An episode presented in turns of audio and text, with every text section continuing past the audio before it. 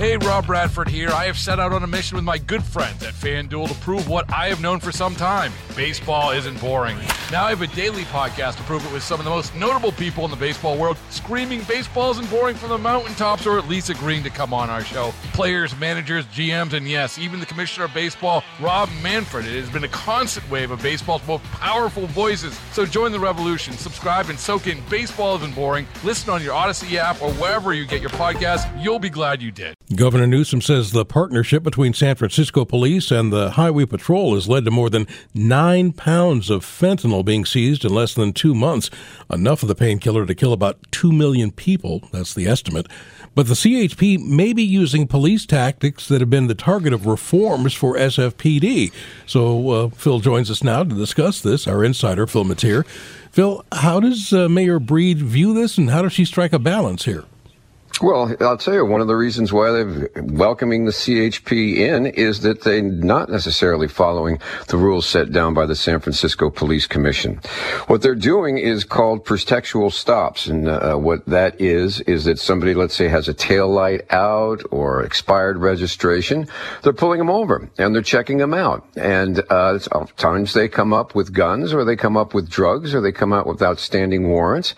And somebody goes down to the jail. Now, that's not what San Francisco wants to do. The police commission says that those stops in the past have been, you know, uh, haven't reduced crime and that they often uh, wind up uh, snaring uh, people of color disproportionately. So they want the SFPD to lay off on those stops.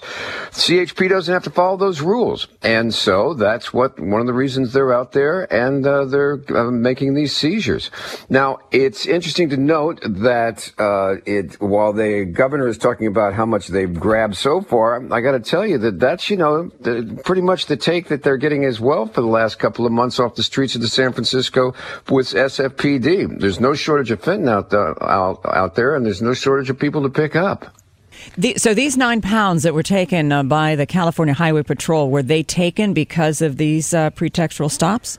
Part of them. Some of them have come in in with uh, the uh, cooperation of not just the uh, CHP, but also of the uh, National Guard in tracking the movement of fentanyl and the bigger dealers. I mean, the goal here is to get the bigger dealers, and then also get the the visuals off the street. In other words, get the people that are intoxicated and the people that are selling on the streets and clogging up the streets off the streets, but also to get the bigger ones. So this was a combination. This wasn't all grabbed off the streets. Uh, but I got to tell you, it's interesting that when we were talking about these stats, is that yes, they are making more arrests. Yes, we are seizing more fentanyl. But right now, there's also a new trend going on uh, when the district attorney has been prosecuting some of these cases, a number of which are the result of cartel involvement out of Honduras. The dealers are being uh, uh, let off uh, by juries uh, because the public defender are putting up the arguments that they're being forced into doing this, uh, and that if they don't sell the drugs on the streets of San Francisco, they're relatives back in Honduras could be killed or hurt.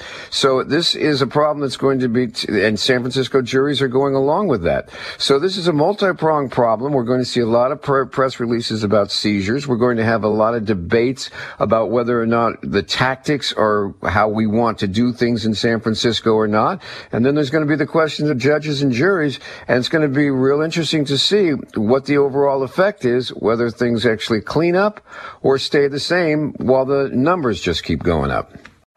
Baseball is in full swing. NBA playoffs are heating up, and your NFL team is gearing up for training camp. Listen to the latest on the teams you love here on the Audacy app. The biggest sports radio stations in the country, providing unrivaled local coverage of their teams, all in one place. Exclusive interviews with players, coaches, and team executives, streaming live and always available on demand. Stay in the know with your favorite teams right here on the Audacy app. Thank you.